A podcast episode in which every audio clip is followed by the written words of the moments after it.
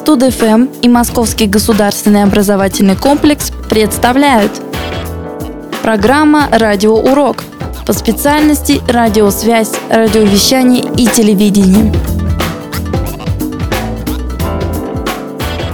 Любительская радиосвязь, часть вторая. На раннем этапе развития радиолюбительства практически каждый оператор-любитель был и конструктором, и изготовителем всей своей аппаратуры. Когда радиолюбительское движение стало достаточно массовым, появились промышленные образцы приемников, передатчиков и аксессуаров, предназначенных специально для его нужд. Сейчас любое оборудование для любительской станции может купить либо в готовом виде, либо в виде наборов деталей для сборки. Самые известные современные производители оборудования для любительского радио – Kenwood, ICOM, L-Craft, Tentec и MFG. До сих пор на слуху исторические марки Hamrold, Polycrafters, Collins, Drake и Health Kit. Тем не менее, и самостоятельное конструирование достаточно широко распространено.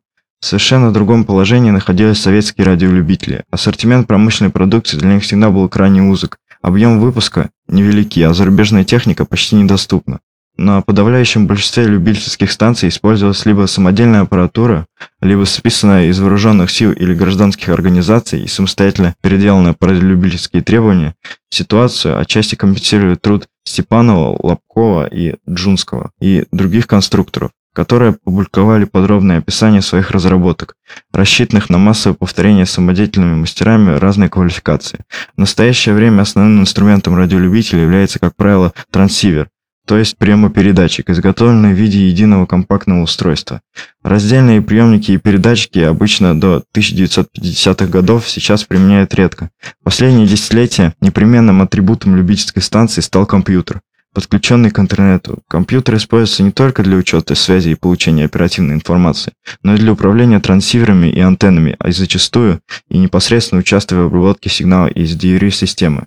Мощность большинства любительских коротковолновых передатчиков составляет от нескольких десятков до нескольких сот ватт.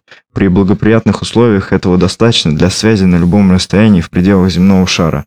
Мощность у КВ передатчиков обычно меньше, от единиц до десятков ватт.